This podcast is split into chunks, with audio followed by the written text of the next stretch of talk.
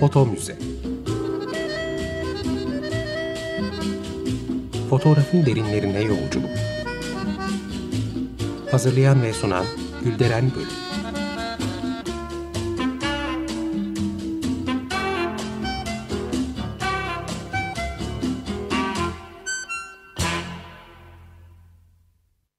Merhaba değerli dinleyiciler, fotoğraf tarihçiniz ben Gülderen Bölük. Yeni bir konuyla yine karşınızdayım. Fotoğrafa başlamadan önce destekçimiz Sayın Mehmet Taylan'a çok teşekkür ediyorum. Sağ olsunlar. Bu hafta fotoğraf dünyasında muhteşem bir kariyer elde etmiş sıra dışı bir kadından Dora Filipine Kalmus ya da bilinen adıyla Madame Dora'dan söz edeceğim. Ee, yaşadığı iki büyük savaşa rağmen nasıl zirveye çıktığını ama aynı zamanda çektiği acıların çalışmalarına nasıl yansıdığını da göreceğiz. Madame Dora 1881 Avusturya doğumlu, e, varlıklı bir Yahudi ailenin kızı olarak Viyana'da oldukça aydın bir çevrede yetişiyor. Dolayısıyla bu ayrıcalıklı geçmiş ve içinde yetiştiği bu yaratıcı entelektüel atmosfer fotoğraf kariyerinde ve ortaya koyacağı işlerde de etkili oluyor. E, Dora'nın fotoğrafa başlama hikayesi de çok sevimli e, aslında. E, Fransa'nın Akdeniz'de kıyısı olan ve Côte d'Azur denen sahil şeridine tatile gidiyor. Ama sevdiklerine göndereceği bir kartpostal bulamıyor. O zaman bu güzel yerlerin fotoğrafını kendisi çekmeye karar veriyor ve 23 yaşındayken ilk kamerası olan Kodak kutu kamera satın alarak fotoğrafa adım atıyor. Fotoğrafçılık konusundaki ilk tecrübelerini bu kamerayla kazanıyor. Daha henüz çok başında ve çok acemi olmasına rağmen ileride bir fotoğrafçı olabilme ihtimallerini de tartmaya başlıyor. Kısa süre sonra da Viyana'daki Grafik Eğitim ve Öğretim Enstitüsü'ne kaydoluyor. Hem de ilk ve tek kız öğrenci olarak. İlk başlarda e, enstitünün erkek egemen dünyasında varlığı istenmiyor. Ama sonunda onu kabul etmek durumunda kalıyorlar. Fakat bu kez de uygulamalı fotoğrafçılık derslerine katılması konusunda zorluk çıkarıyorlar. Fakat Madame Dora bu konuda da oldukça ısrarlı davranarak direniyor. Üstelik sonrasında bu eğitimle de yetinmiyor. Önce Viyana'da sonra da 1906'dan itibaren Berlin'de fotoğrafçı Nikola Perscheid'dan uygulamalı fotoğrafçılık dersleri alıyor.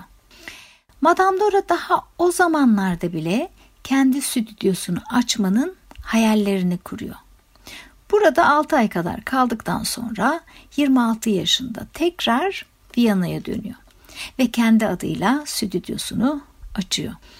O zaman için e, Viyana'da stüdyo sahibi olan ilk kadın olarak da kayda geçiyor ve erkeklerin egemen olduğu bir alanda kendisine bir dünya oluşturuyor. Ve Madame Dora 1907'den başlayarak tam 50 yıl boyunca sahip olacağı muhteşem bir kariyerinde ilk adımını böylece atmış oluyor. Aslında e, Madame Dora tek başına değil, e, hocası Perscheid'in asistanı Arthur Benda ile nişanlanıyor ve atölyede teknik alanda o da yanında yer alıyor. Başlangıçta sosyal e, çevresindeki insanların portresini çekiyor Madame Dora. Ama her bir portre çekiminde modellerin bireysel özelliklerine göre kıyafetlerini, aydınlatmayı, atmosferi tıpkı bir yönetmen gibi kurgulayarak öyle çekim yapıyor. Kısa süre sonra da Viyana'da bulunanlar portrelerini Madame Dora tarafından düzenlenmiş sahnede çekilmesi için stüdyoya akın ediyorlar. Aslında Madame Dora'nın tarzı o dönem için e, radikal e, diğer stüdyolar daha ağırbaşlı, daha sıradan ve sade işler ortaya koyarken onun yarattığı atmosfer son derece basit ama samimi olduğu için de ilgi görüyor. Stüdyosunu tıpkı bir ev gibi dekore ediyor her şeyden önce. Oranın sıcak atmosferi kadar insanlarla konuşarak da rahatlamalarına yardımcı oluyor. benim olabileceğine inandığım bir dünyada olmak istedim diye yazmış sonraları. Hakikaten de Dora'nın dünyası insanları çekiyor. Çalışmaları eğlenceli ve büyüleyici olarak değerlendiriliyor. Diğer bir deyişle Madame Dora ticari stüdyolara getirdiği gayri resmi tarzda büyük bir başarı yakalıyor. E, düşünecek olursak sıradan bir stüdyonun o mesafeli kalıplaşmış pozlarında mı görmek isteriz kendimizi yoksa e, böyle sizinle ilişki kuran, sizi çözen birisinin karşısında sıcak bir ortamda mı olmak isteriz? Tabii ki Madame Dora tarzı sayesinde çok ilgi görüyor ve de ileride bu mesleği seçecek pek çok insana da örnek oluyor. Önemli bir çevreden geldiğini söylemiştim. E, bu bakımdan e, çekmiş olduğu portreler arasında Viyana doğumlu Gustav Klimt, Eugene Schiele gibi ressamları sayabiliriz. Ki 1909 yılında çalışmalarını onların eserleriyle birlikte sergiliyor Madame Dora. Eleştirmenler onun sanatsal stilini de oldukça övüyorlar. Ve tabii sergiyi izlemeye gelen önemli insanlar da kimsenin dikkatinden kaçmıyor. Fotoğrafladığı kişiler arasında besteci Alban Bergi, eleştirmen Herman Bahri, yazar Arthur e, Schnitzler'i, Karl Kraus'u sayabiliriz. Karl Kraus'un e, Değişler, Karşı Değişler adlı kitabı ülkemizde de yayınlandı. Aynı zamanda şiirleri, denemeleri, oyunları da var. Ama özellikle aforizmalarıyla çok anılıyor Karl Kraus ve e, eserlerini okumamışsanız bile onun özlü sözlerinden bazıları kulağınıza gelmiştir diye düşünüyorum. Hatta e, benim en sevdiğim şu şöyle bir sözü var. Öğrenciler öğretmenlerin hazmettiklerini yerler. Müthiş. Evet, Madame Dura'nın çektiği portreler arasında e, başka sayacağımız tabii pek çok isim var. Mesela çıplak danslarıyla, yaşam tarzıyla toplumsal tabulara meydan okuyan Anita Barber'ı, efendim opera yıldızı Firistin Masari'yi, efsane balerin Anna Pavlova'yı e, sayabiliriz bunlar arasında. Onun çevresinde gerçekten saydığım isimler gibi daha pek çok sanatçı ve entelektüel vardı. Ama şunu da belirteyim, e, bu sanatçıların yanı sıra siyasi figürleri de fotoğrafladı. Mesela tarih boyunca pek çok kral çıkarmış olan, hatta Avusturya Macaristan İmparatorluğunu da kuran, Avrupa'nın en büyük hanedanlarından Habsburg'a mensup kişiler dahi onun kamerasının önüne geçti. 1916 yılında imparatorluk dağılmadan önce bu hanedanın son kralı olan 1. Charles'ın taç giyme törenini Madame Dora'nın fotoğrafladığını da söylemiş olayım.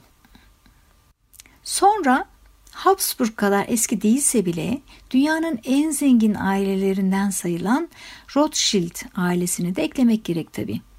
Rothschild 18. yüzyıl sonlarından başlayarak Avrupa'nın çeşitli merkezlerinde bankalar kuran Yahudi kökenli bir aile. Tabi onlarla ilgili çok kitap ve makale yazıldı. Dolayısıyla e, söyleyecek çok şey var ama dünyayı yönettikleri söylenen bu hanedan hakkında kısaca şunu e, iletmek istiyorum. İkinci Mahmut'tan başlamak üzere Osmanlı İmparatorluğu'nun da ilişki içinde olduğunu belirteyim. Kırım Savaşı'nda masraflar tabi o zaman çok e, yükselmişti. Kendisinden 5 milyon sterlin borç alındığı biliniyor. Evet, Madame Dora çalışmalarını böyle başarılı bir şekilde sürdürürken Birinci Dünya Savaşı patlak veriyor. Tabii ki herkes gibi Madame Dora da bu olumsuzluktan payını alıyor. Ve müşteri sıkıntısı yüzünden stüdyosunu Carlo Vivari yani Karlsbad'a taşıyor. Dora'nın çekmiş olduğu portreler Avusturya'da ve yurt dışında çok sayıda gazete ve dergide e, o zamana kadar yayınlanmıştı. Dolayısıyla o da bilinen bir isimdi ve e, 1925 yılında da moda dergisi, ünlü moda dergisi L'Officiel'den kendisine bir teklif geliyor. O da stüdyosunu e, tekrar taşımaya karar veriyor. Nereye? Profesyonel yaşamın merkezi haline gelen Paris'e. Madame Dora burada da e, çok kısa sürede hem sanatçıları hem entelektüelleri ve önemli isimleri yanına çekmeyi başarıyor. Fotoğrafçı Cecil Beaton'ın, aktör ve şarkıcı Maurice Chevalier'in, yazar Colette'in ve daha birçok ünlünün göz alıcı portrelerini çekiyor. Tabii şehir Paris olunca sanatçılar kadar moda dünyasından önemli isimler de onun yoluna çıkıyor. Fransız şapka tasarımcısı Madame Agnes, İspanyol tasarımcı Cristobal e, Balenciaga, Coco Chanel, Chanel'in ebedi rakibi Elsa Schiaparelli ve o zamanın en iyi moda dergilerinde editörlük yapan insanlar onun arkadaşı oluyor. Bu çevre Madame Dora'nın odağını artık daha çok modaya doğru kaydırıyor. Zaten e, daha henüz çocukken ya bir oyuncu ya da bir moda tasarımcısı olmayı hayal ediyormuş ve babası tarafından engellenmiş. E, bu arzusu gerçekleşmemiş olsa bile yine de bir şekilde moda dünyasının içinde olmayı başardığını söyleyebiliriz. Evet değerli dinleyiciler, Madame Dora'yı anlatmaya devam edeceğim. Şimdi küçük bir müzik arası verelim. Madem Paris'teyiz bir şanson dinleyelim. Yves Montand ve Edith Piaf'ın muhteşem seslerinden çokça dinlediğimiz le ciel de Paris adlı unutulmaz şarkının yeni bir yorumunu da Isabelle Jeffra'dan dinleyelim.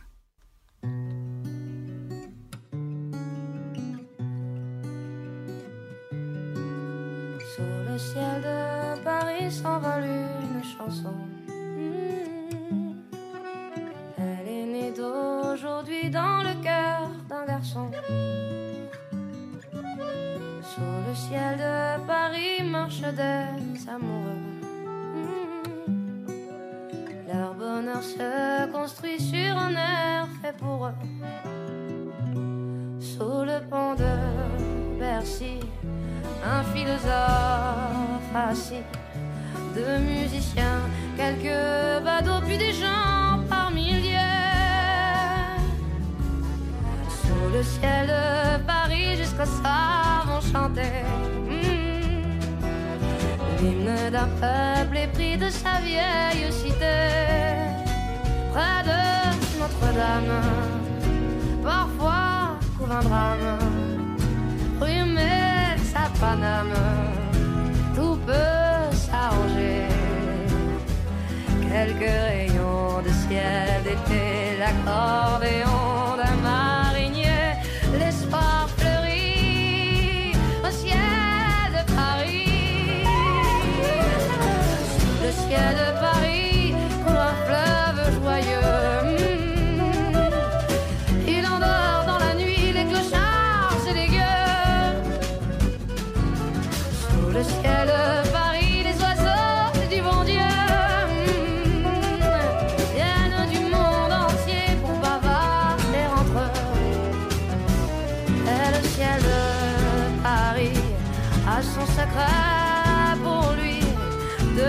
siècle, il était pris.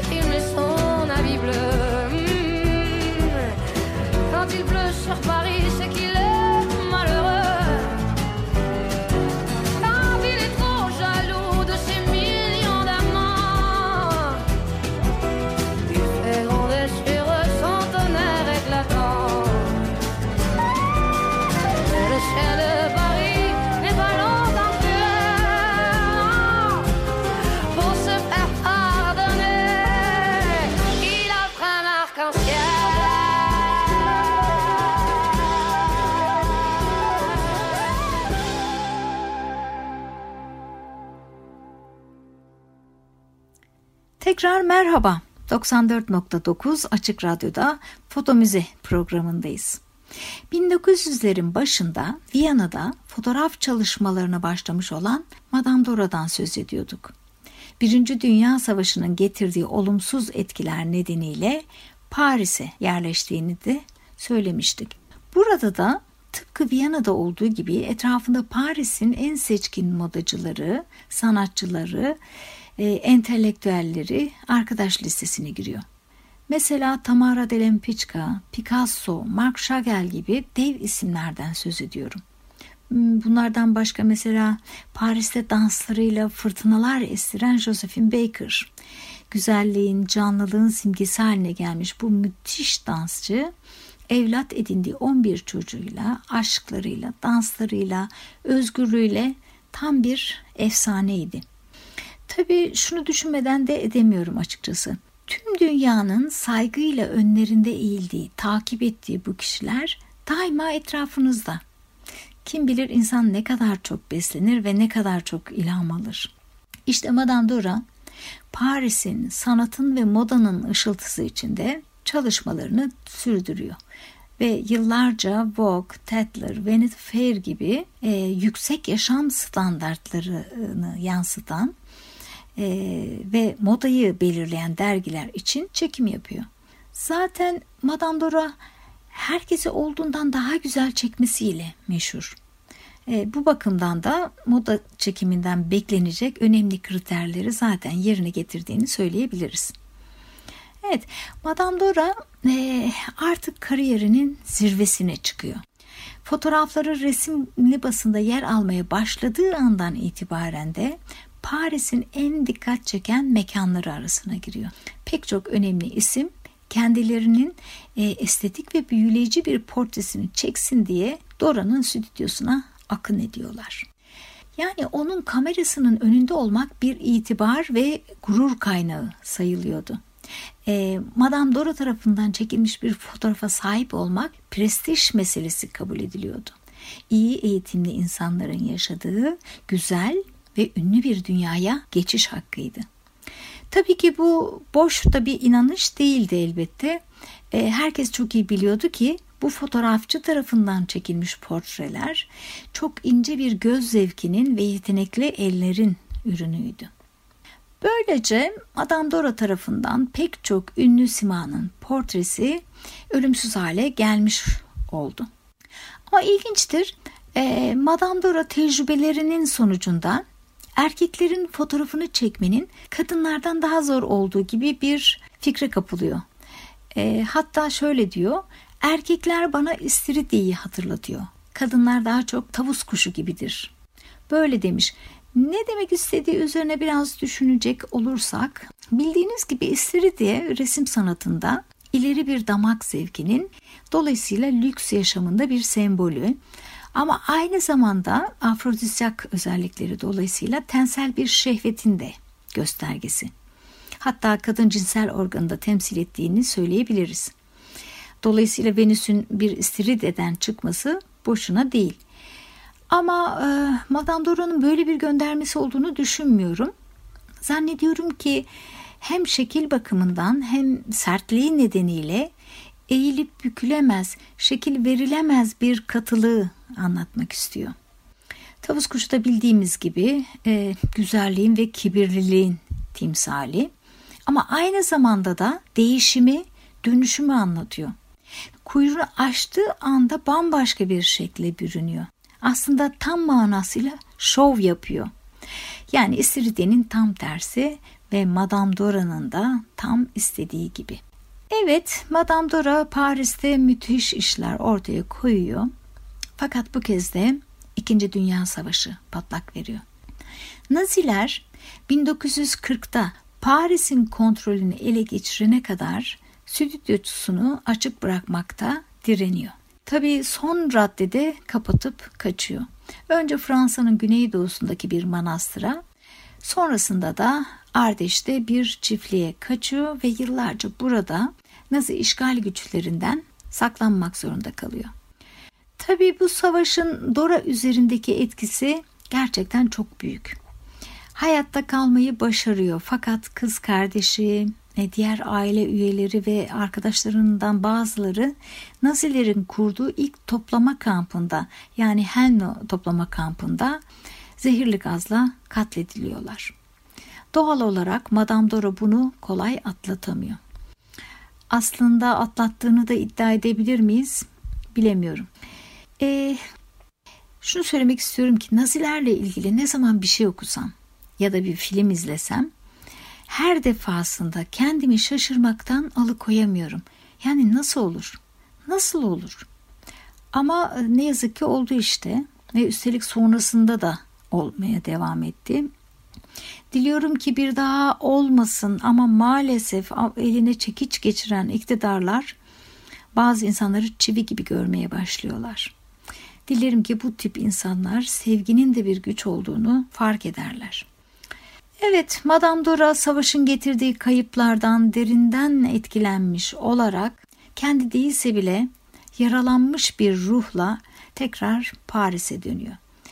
Artık e, orada o zarif stüdyosundan geriye bir şey kalmıyor tabii. Fakat Madame Dora varlıklı ve seçkin müşterilerle bağlarını hiç koparmamış olduğu için birçoğu tekrar ona geri dönüyor. O da e, daha çok düzenli bir gelir sağlamak için az da olsa portre fotoğrafları çekmeye devam ediyor. Fakat 1948 civarında e, mülteci kamplarında yaşayan yerinden yurdundan edilmiş insanların fotoğraflarını çekmek üzere Birleşmiş Milletler tarafından görevlendiriliyor. E, Viyana yakınlarında bulunan ve işte hem mülteci kamplarından kurtulan insanları hem yerinden yurdundan da olmuş insanları belgelemeye başlıyor. Madame Dora burada bir yıl kadar çalışarak ilk kez belgesel tarzda şaşırtıcı bir dizi fotoğraf üretiyor. Dora'nın içindeki acılar onu o zamana kadarki tarz, tarzının tersi bir yöne doğru sürüklüyor. Moda ve sanat dünyasının ışıltısından daha karanlık alanlara, izleyiciyi kolaylıkla rahatsız edebilecek konulara yöneliyor. Paris mezbalarına. Madame Dora aslında hayvanları e, çok seven biri. Öyle olduğu halde 1950'lerin başında Paris'teki mezbalara gidip kanla kaplı hayvan kadavralarını çekmeye başlıyor.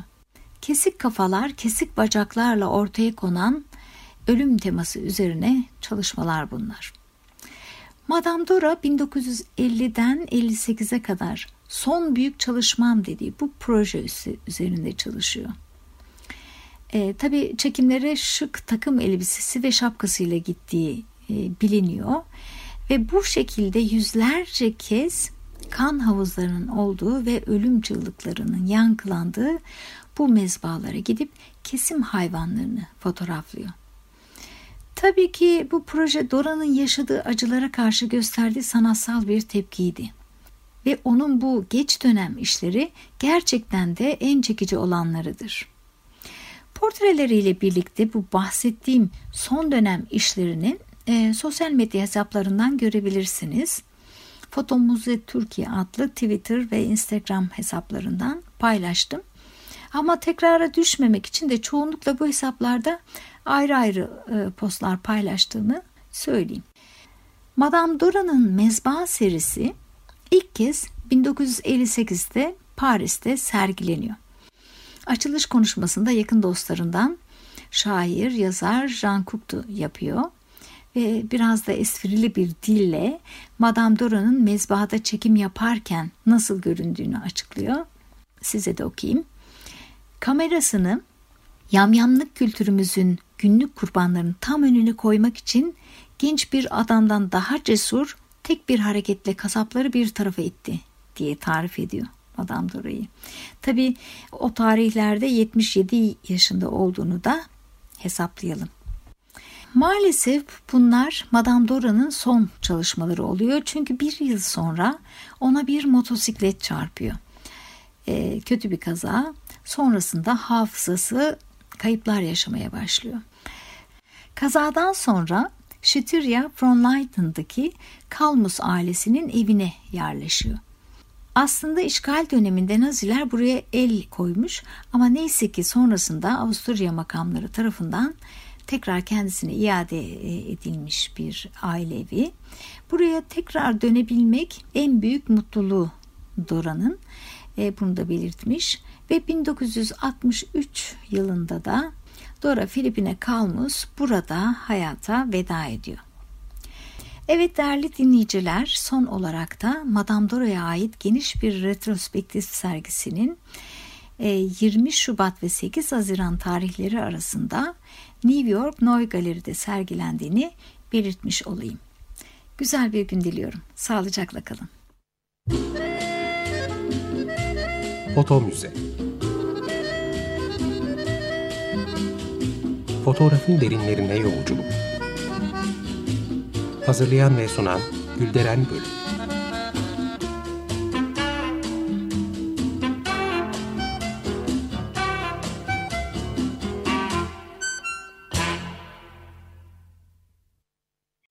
Açık Radyo program destekçisi olun. Bir veya daha fazla programa destek olmak için 212 alan koduyla 343 41 41